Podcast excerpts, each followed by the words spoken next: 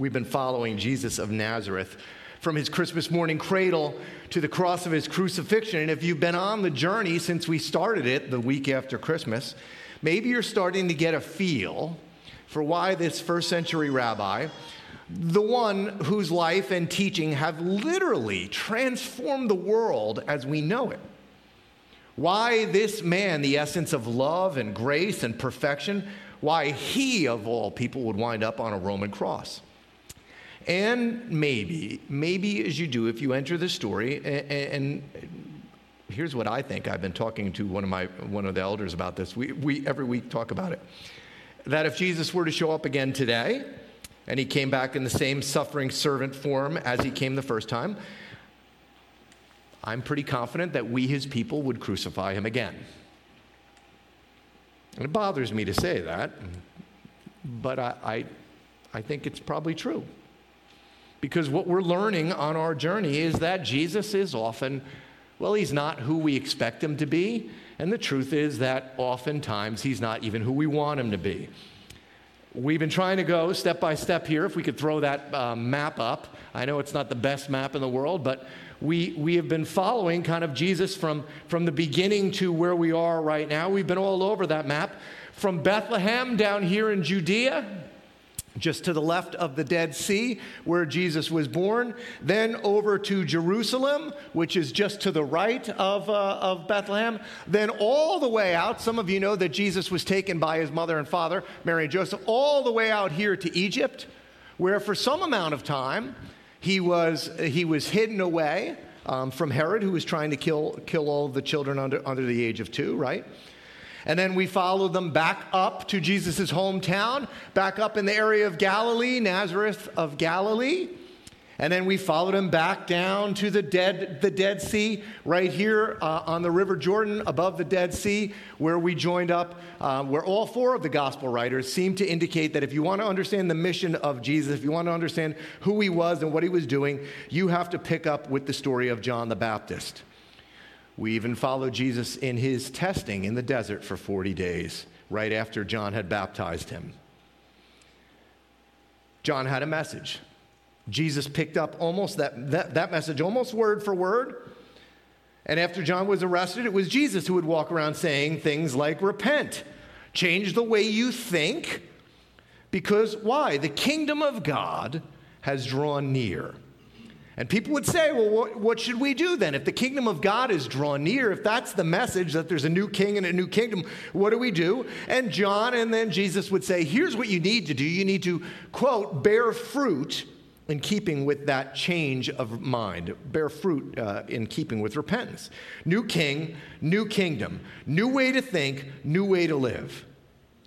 John, when Jesus showed up at Riverside, declared that Jesus was the king he was talking about. You might remember the words exactly. He was a different kind of king. As John saw him at the riverside, he declared, look, the Lamb of God who takes away the sin of the world. This Jesus, this king that was bringing a kingdom, was going to be a different kind of king.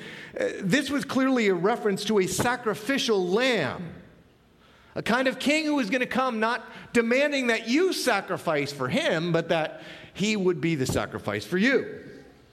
And what we've seen played out over the last few weeks, I, I hope if you get nothing out of all these messages, is that, that Jesus had a very different kind of gospel than the one that you and I tend to think was his gospel.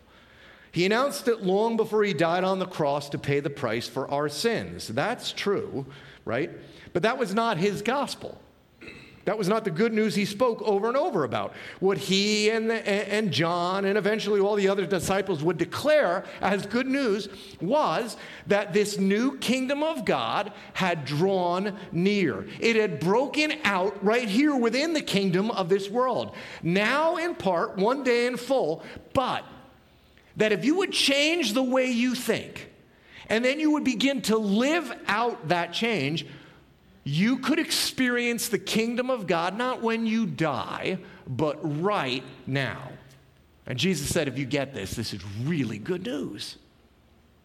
But as we've seen, it turns out that that kingdom, that kind of kingdom that Jesus came to bring, that upside down, inside out kind of kingdom, was not really the kingdom people wanted.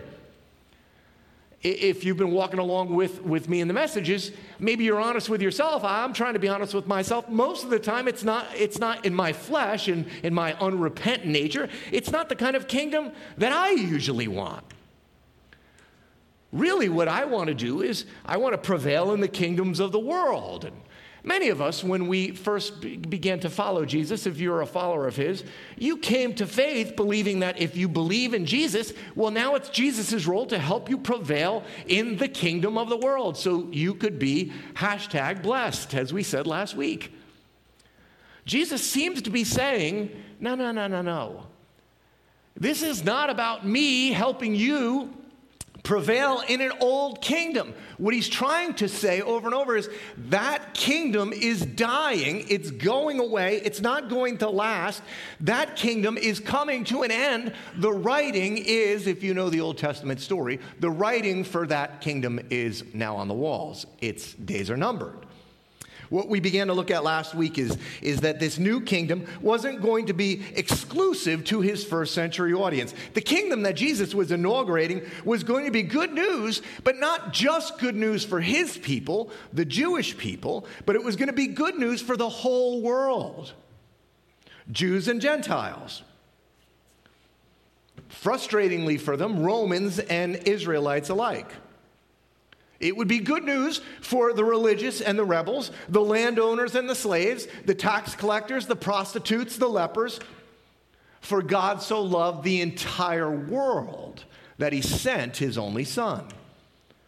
And what Jesus has been hinting at now over these, these initial weeks and days of ministry, if you've watched with me over these last weeks, as we've followed him step by step, I, I, I'm trying to, to hold as true to the story as I can, is that people were beginning to understand that Jesus was different than all of the other teachers and the rabbis. That, here's what, what Peter, Jesus' disciple Peter, he told it to Mark. Mark wrote it down that the people were also amazed that they asked each other, "What is this?"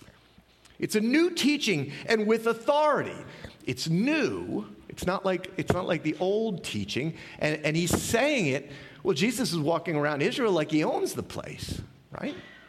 As we saw last week, right before you get to the Sermon on the Mount, there's a story about Jesus' family showing up saying that he's crazy.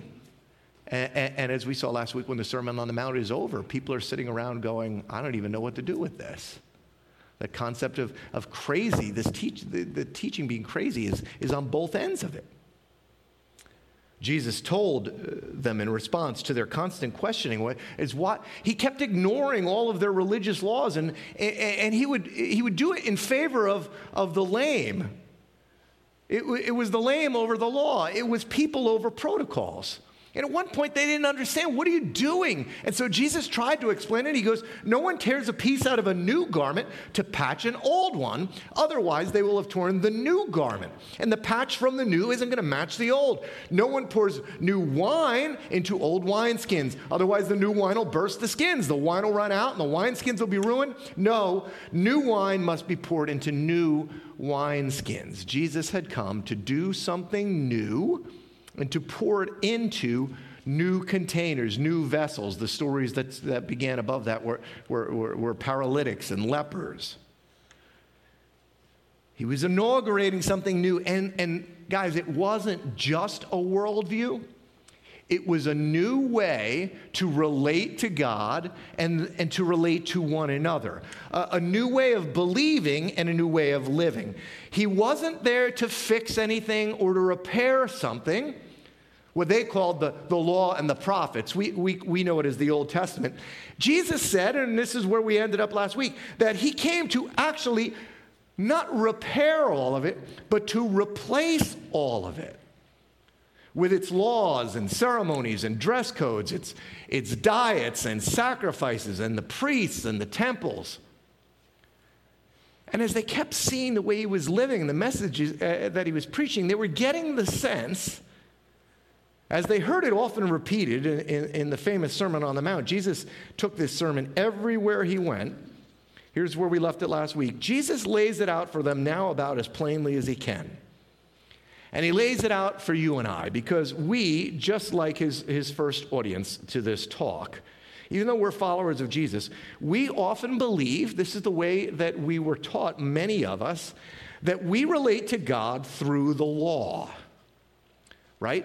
If you were brought into faith like I was, the story was, okay, as a Christian, what does it mean to be a Christian? It means to believe in Jesus. Okay, I believe in Jesus. And it means to keep the commandments. Okay, I'm, I'm going to do my best. And what are the commandments? Well, I was only told about ten of them, right?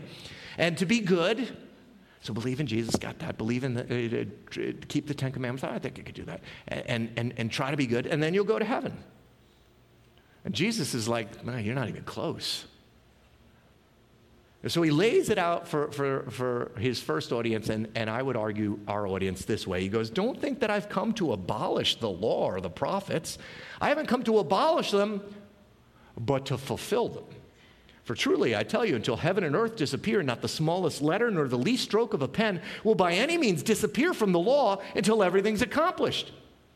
But as we saw last week, we concluded with last week, the Old Testament, the law and the prophets, the covenant that God had established with Moses, they assumed, like we do, that it is an eternal covenant. We live Jesus plus the lives. But Jesus was saying that the old covenant, this Mosaic covenant, it had a shelf life, that it had an expiration date. It had a purpose. The purpose was now fulfilled. He fulfilled it. And so you see this quite clearly. Jesus from the cross, knowing that all things were what? Just what he said. When it would, when would the law and the prophets disappear? When everything was accomplished. Jesus, knowing that all things were accomplished, that the scripture might be fulfilled, he said he came to fulfill it. He said, it's finished. And bowing his head, he gave up his spirit. Jesus had fulfilled it. He had accomplished all of the Old Testament, all of the law, all of the prophets, all of the Mosaic Covenant. And both, here's what's super interesting, both the biblical testimony and the documented history, okay? There is extra biblical proof that bears this out. All three of the synoptic gospel writers tell us the same thing. This is what a big deal this was, that when Jesus died, quote, and here's how, how um, Peter related to Mark, the curtain of the temple was torn in two from top to bottom. Now, some of you might know the curtain was established as part of the law and the prophets. It hung in the temple, which kept the presence of God in the holy of holy areas that the high priest was only allowed to go into once a year. God was separated from his people. Why? Because of our sin. When Jesus died, that, that temple curtain is ripped wide open. It is gone. Because, friends, God is no longer in that building. Sin would no longer separate God and his people. I love this quote from New Testament scholar Greg Lanier. Here's what he said about that curtain. He said, the curtain was a metaphor for what truly blocked entrance to God's presence in Jesus' day and in ours. The empty externalism of going through motions. The tearing of the curtain was a prophetic symbol that the earthly temple approached its expiration date. And here's what history, you can just go home and Google this, here's what history teaches us, that the expiration date for that temple came about forty years later, in seventy A D, when Rome had had enough, and they tore it all down. On that day, ancient Judaism expired with it. Never to be practiced again. And all of it for Jesus in his first century audience, they couldn't possibly have, uh, have understood it. It would have been unthinkable that they're standing in the courts of one of the wonders of the world. The, to this day, we don't even know how they got some of the stones there that they built the temple on. And Jesus is going, I've come to put an end to this. Someone greater than the temple is now here. And by the way, these stones are all going to be thrown down. What does this all mean? Well, to truly get what Jesus was telling his audience, and you and I, who continue to relate to Jesus through the, or to God through the law, you have to back up a bit before you go forward. Because when Jesus says he came to fulfill the law and the prophets, Jesus is relating himself to the story of his people, to the fulfillment of the story of his people, the Jews. And so to understand what he came to put an end to, you got to go back to where and when it all started. with God establishing a covenant. There are seven covenants in the Bible. A covenant is a contractual promise. The one that, that, that we'll pick up uh, with, uh, the, the rainbow is a, a covenant, for example. But the one we'll pick up with is the one that Jesus established, or excuse me, God established with their father Abraham. It's known as the Abrahamic Covenant.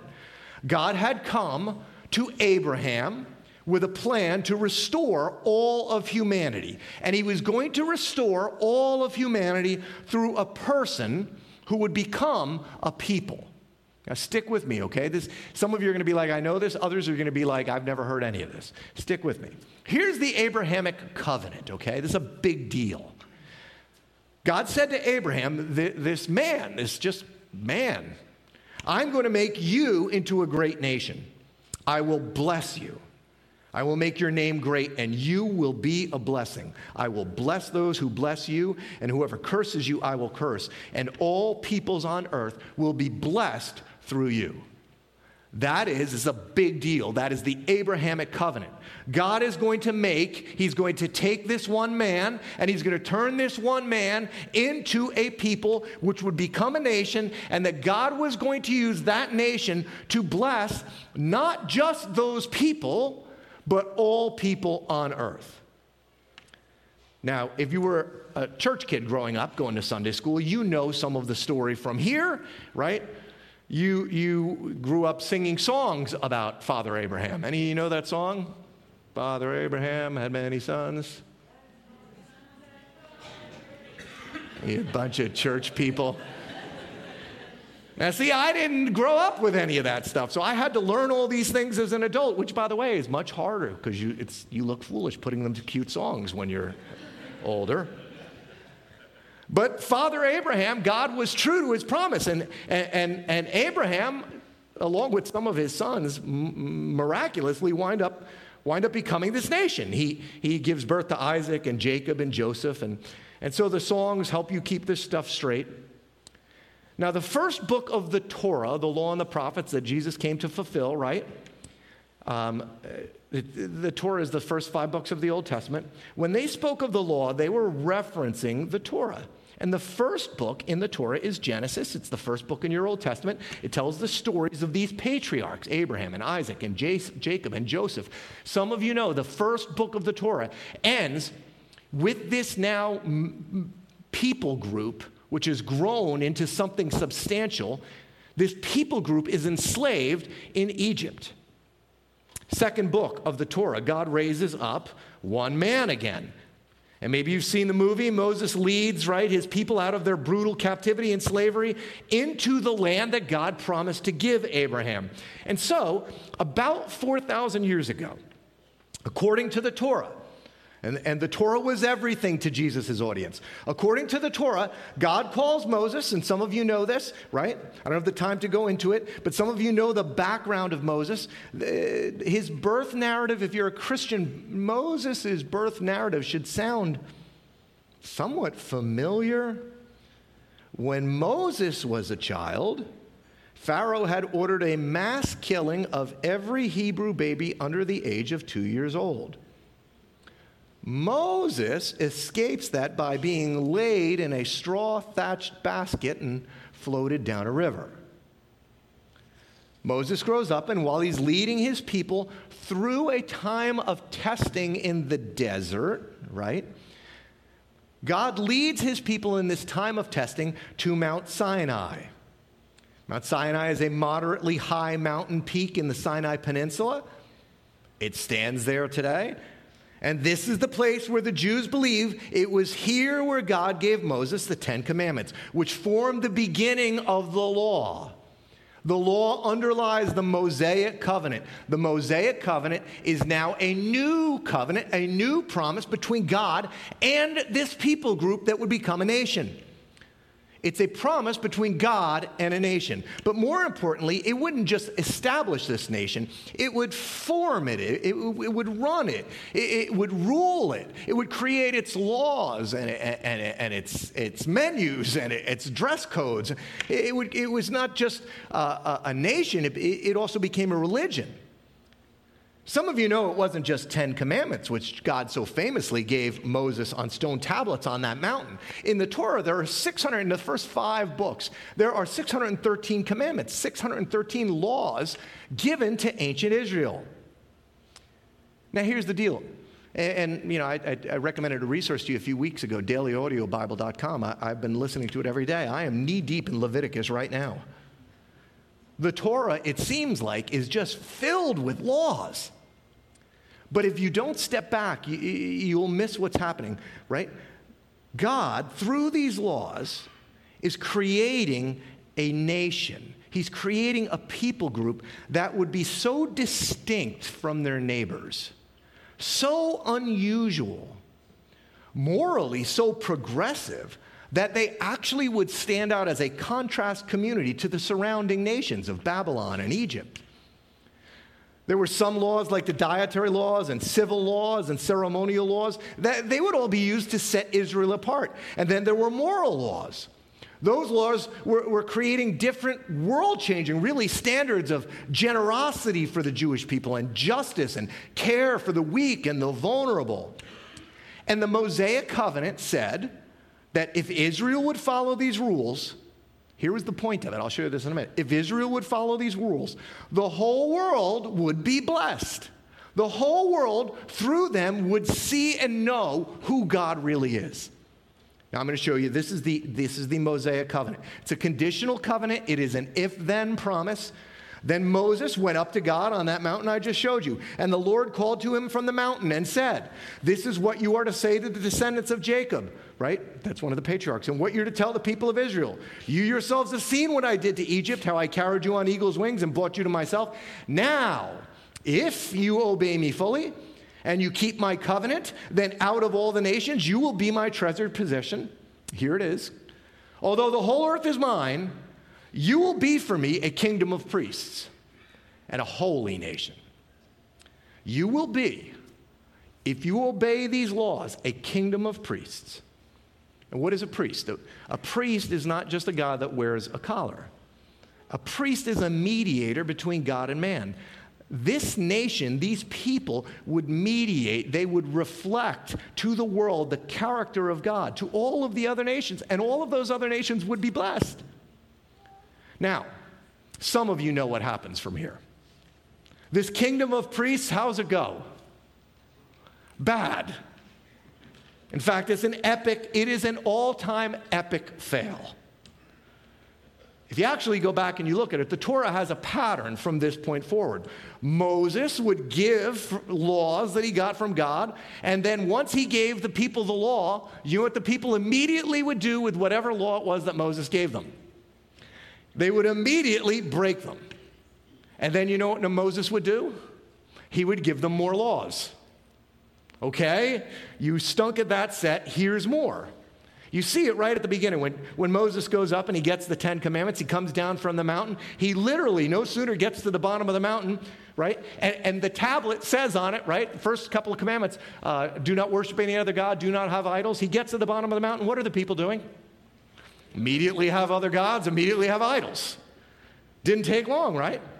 So what happens? More laws come in. More laws result in more rebellion, which result in more laws, which results in more rebellion, until hopefully you begin to see the point, no matter how many laws God gives to people, there is something about the nature of people where God giving them no laws or more laws is not going to help them. What's fascinating, I don't know if anybody's ever showed you this, is Moses, the lawgiver, figured it out. Before he died, he figured it out. The book of Deuteronomy, it's the last book, it's the fifth book in the Old Testament, it's the last book of, of the Torah. They're just, Moses is giving his dying speech. This is in chapter thirty. There's thirty-two chapters in Deuteronomy. Moses is giving his dying speech. He's not going to be going into the promised land. And Moses says to the people, he reminds them of their history. He rehashes the laws of the covenant for them. And then he says to them, yeah, I know you're not going to keep it. I, I've watched you. We've been wandering around here for forty years, and, and you haven't kept it once. And he goes, I know what's going to happen. I know you're going to go into this land, and I know you're going to break all of these all of these commands, and I know you're going to be dispersed from the land. He actually tells them before they go in, I know what's coming for you. And he goes, I know you're going to suffer discipline because I've watched it over and over again. Because for you, Moses tells them, watch this, it's not a law issue for you. You can't obey the law. It's a heart issue.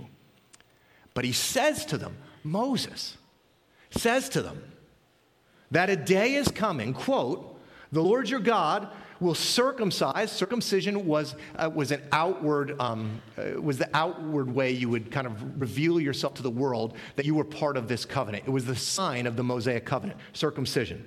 The Lord your God will circumcise, not your you know whats. Right? I'm online. Come back for the second service if you're interested. The Lord God will.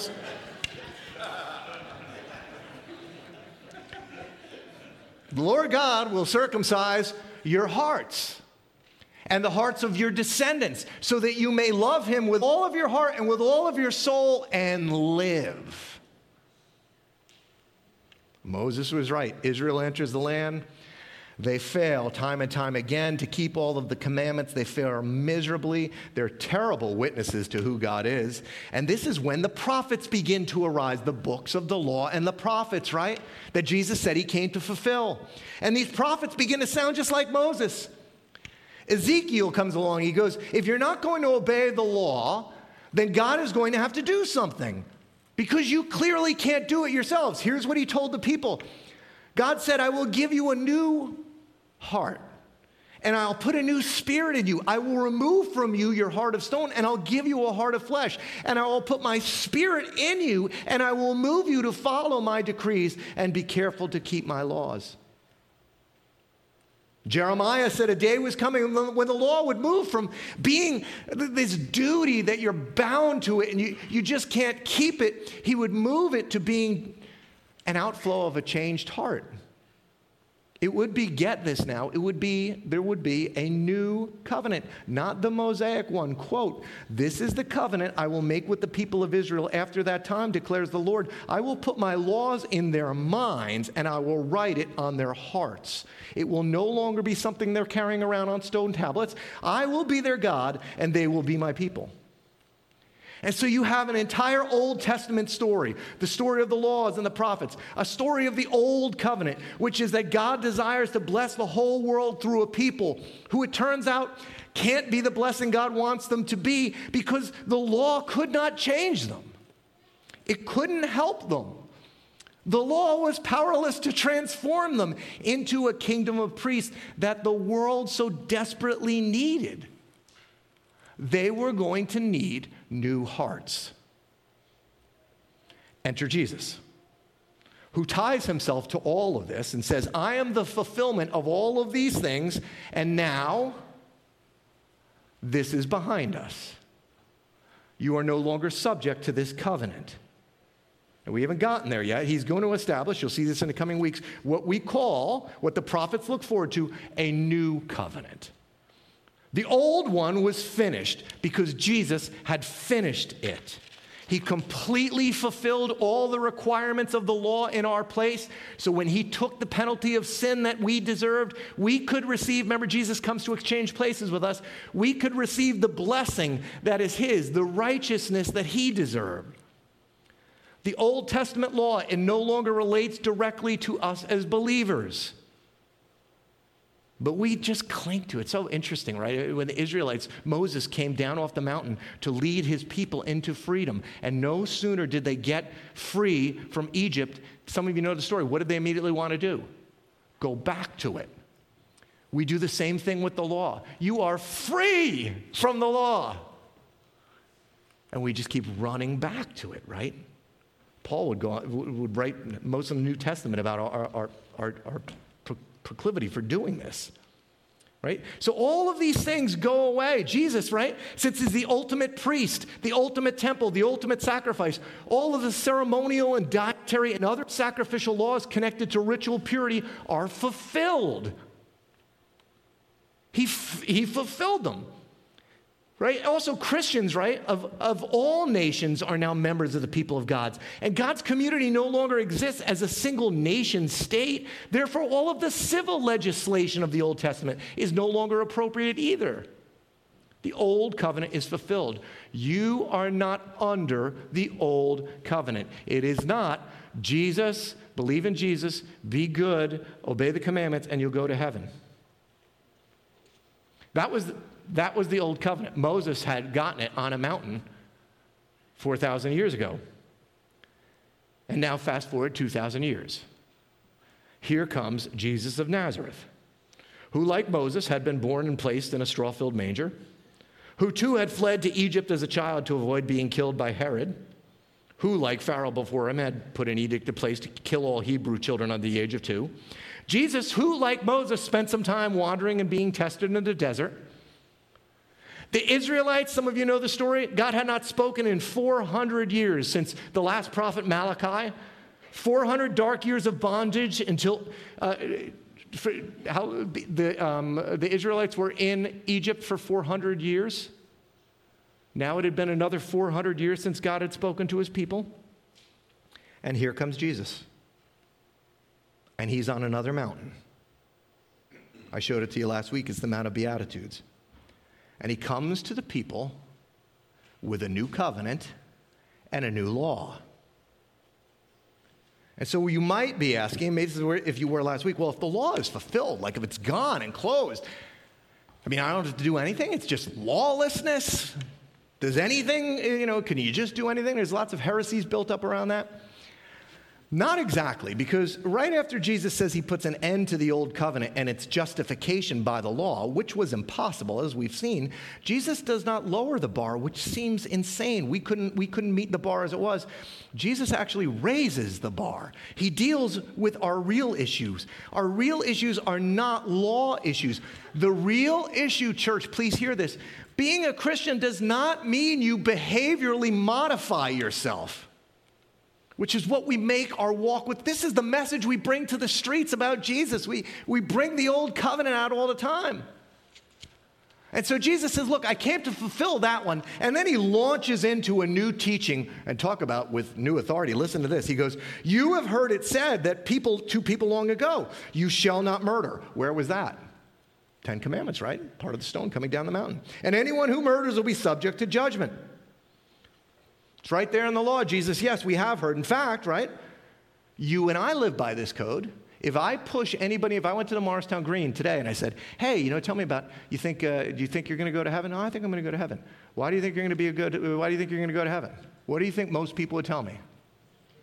I'm a good person, right? And then if I push them on, you know, are, are you a good person? Like, tell me why. Eventually, they always get, we always get to the same spot, which is what? That I haven't, I haven't murdered anybody, right? Like eventually that's where we all get to, right?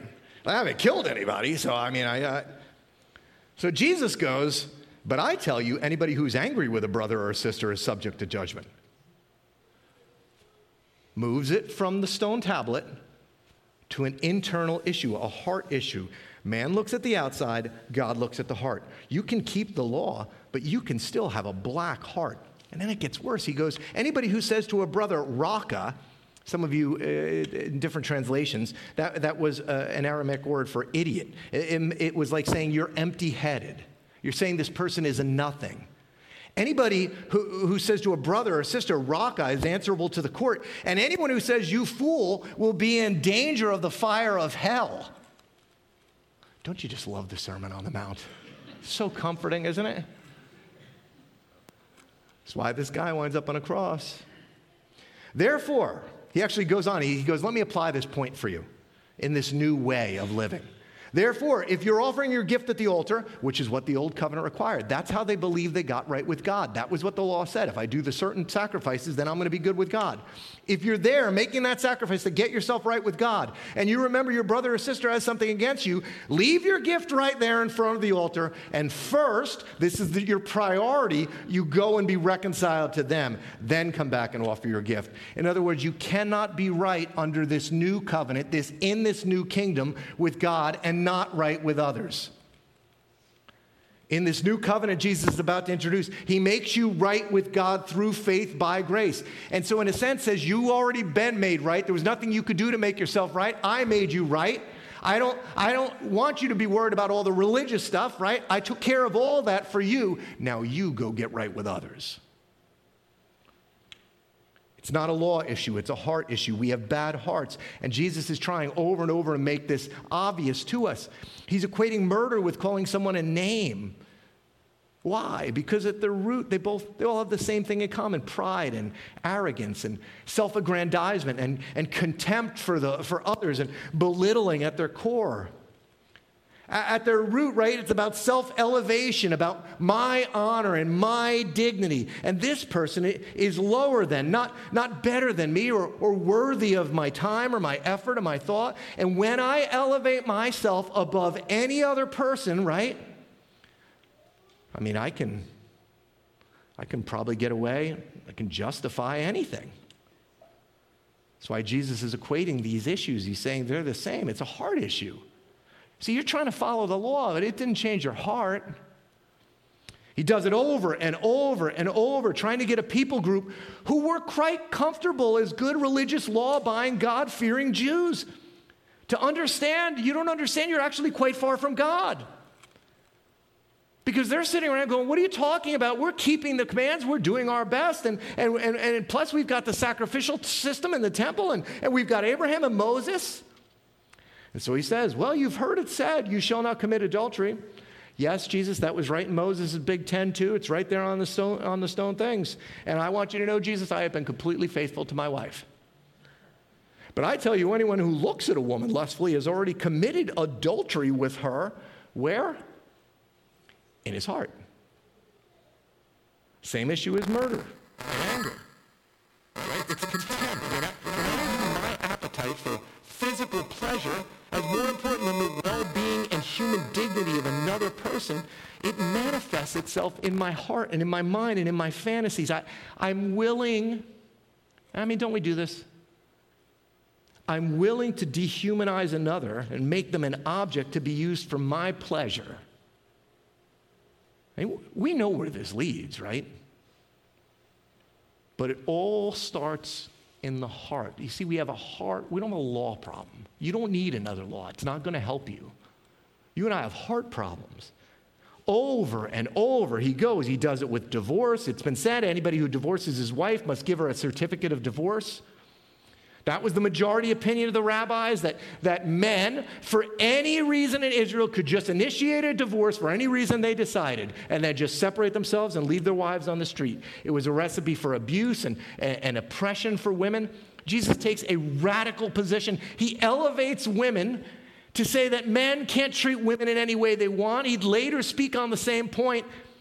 Mo, he, he wrote, Jesus said, Moses provided for divorce as a concession to your hard-heartedness, but it's not part of God's plan. I'm holding you to the original plan. I'm holding you liable for adultery if you divorce your faithful wife.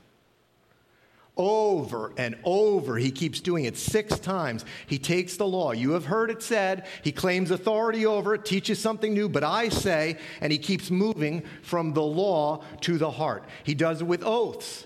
He said, you've heard it say, fulfill your oaths. I say, don't even take an oath. You don't promise or swear to somebody by my name, I swear to God, or by my grandmother's grave. Why? Because you, this is what, by the way, God meant when he said, you don't take the Lord's name in vain. We try to make it a law, right? So, so we will, we will, won't write the name God. This is what he's talking about. You don't borrow somebody else's integrity to prop up holes in your character. You don't use their good name and leverage it for you. He talks about revenge. And then famously this one, you've heard it said, love your neighbor, which was a command in the Torah, right? Leviticus nineteen. And hate your enemy. That came from a debate that was popular in the streets of that day, right? Where everybody was trying to understand and define who my neighbor is, because that, you know, I'm just trying to obey the law, right? And, and if, if it's all about laws, I can always create a loophole to get around it. And so the debate was who my, who is my neighbor? And the majority understanding from most rabbis was in Israel, your neighbor was your fellow Israelite of whom you shared the same social class. Anybody else you could do anything you want with. But I tell you, Love your enemies and pray for those who persecute you, that you may be children of your Father in heaven. He causes his sun to rise on the evil and the good, and he sends rain on the righteous and the unrighteous. If you want to understand, you know that guy in your neighborhood that you can't stand? Next time it's raining out, just remember the character of God, right? It's raining on your neighbor's house just like it's raining on yours. If you love those who love you, what reward will you get? Are not even the tax collectors doing that? Which I had to picture Matthew going. And if you greet your own people, what are you doing more than, than others? What are you doing more than others? Don't even pagans do that? And the answer is, of course they do. Because Jesus came to fulfill the old covenant, to create for himself a very different kind of people, a distinct people, a unique people, a kingdom of priests, that this time would not fail to reflect and mediate God to other people. In fact, if you read the, the, the last book of the Bible, Revelation, do you know what John, uh, John who got this from God, do you know what John calls the church? A kingdom of priests. They will look different.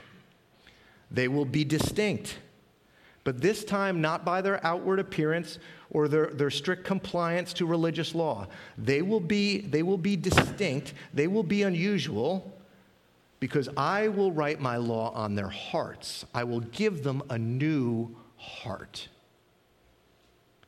Jesus concludes this quite famous sermon. He gave it over and over again. I'm guessing Peter and James and John could have given it for him. They heard it so much. In fact, they soon would. He concludes his sermon this way. How about this? So in everything, in everything, what do you think he meant by everything? Everything. Do to others what you would have them do to you, for this sums up the law and the prophets. See, they had been taught this in a negative form. The word on the street was do to, uh, do to no one what you yourself dislike. They had been taught, don't do to another what you don't want to have done to you. In other words, right, don't bother them if you don't want them to bother you. If you have nothing nice to say, say nothing. It's pretty much what parents tell their kids about bees, right? Don't bother the bee, it won't bother you. But that requires no compassion. It requires no love. In fact, right, it doesn't require anything of anybody except just mind your own business, keep to yourself. And Jesus takes, he leverages the rhetoric of this statement, one they're familiar with, and he says, in my kingdom, in my world, if you're going to follow me, here's what this looks like here. In everything, in every circumstance, in every relationship, I want you as my followers to take the initiative. I want you to look for opportunities. I don't want you to turn and not look. I don't want you to pretend you didn't see. I want you to do for others what you would have had them do, how you would have liked them to respond to you if you were in their same circumstances. This is why I don't understand why everybody isn't at the Guatemala meeting at, at one level or another. You do not do unto others as they've done to you. That is the kingdom of the world stuff. That is karma. That is eye for an eye, tooth for a tooth. That is getting even. That is the old way. Jesus says, if you want to understand the law and the prophets and how I came to fulfill them, here it is. All of the law and the prophets hang on that. I didn't come to abolish it. I came to fulfill it, to bring it to its end, to initiate something new. And then as we'll see next week, he walks down off the mountain, and unlike the Israelites, unlike the Israelites, he immediately goes out and does everything he just said. I don't know if anybody has ever told you before, but you are not under the law. You are free. You can't possibly be good enough to be right with God.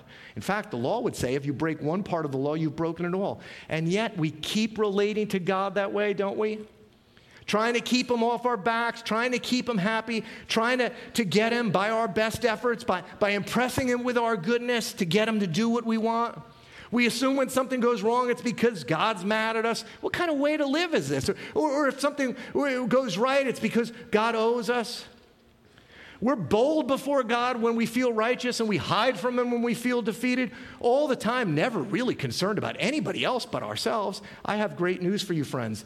The gospel is not that when you die, If you're good, you go to heaven. We are dead to the law. It does not apply to you. The law cannot save you. The law never could save anybody. The law simply convicts you of your heart problem. You are not under the law. You are under grace. To be under the law means you rely on the law. When you think you can win God's approval through moral, moral performance and obedience, it becomes a crushing burden that some of you have lived with your whole lives. But when you learn that Jesus fulfilled the law for you, you are secure in God's love. There is nothing you can do to earn God's love for you. It's all done. It's all over. It's bought and paid for. You can't make him love you more. You can't do anything that would make him love you less. When you get it, do you know how, uh, do you, can you sense freedom? Can you see how everything changes? Don't you want to begin to delight and, and resemble and know the one who's done this for you? He'll give you a new heart. He'll give you a new heart. He will place his spirit in, in you. Friends, this is not good news. It's great news. And so I encourage you to rest and live in freedom. And with our freedom, don't use it to benefit yourselves. Use it to become the kingdom of priests, the mediators, the reflectors of God, that your kids and your husband and your wife and your workmates in this town and this whole world are still desperately searching for. Let's stand and close this song.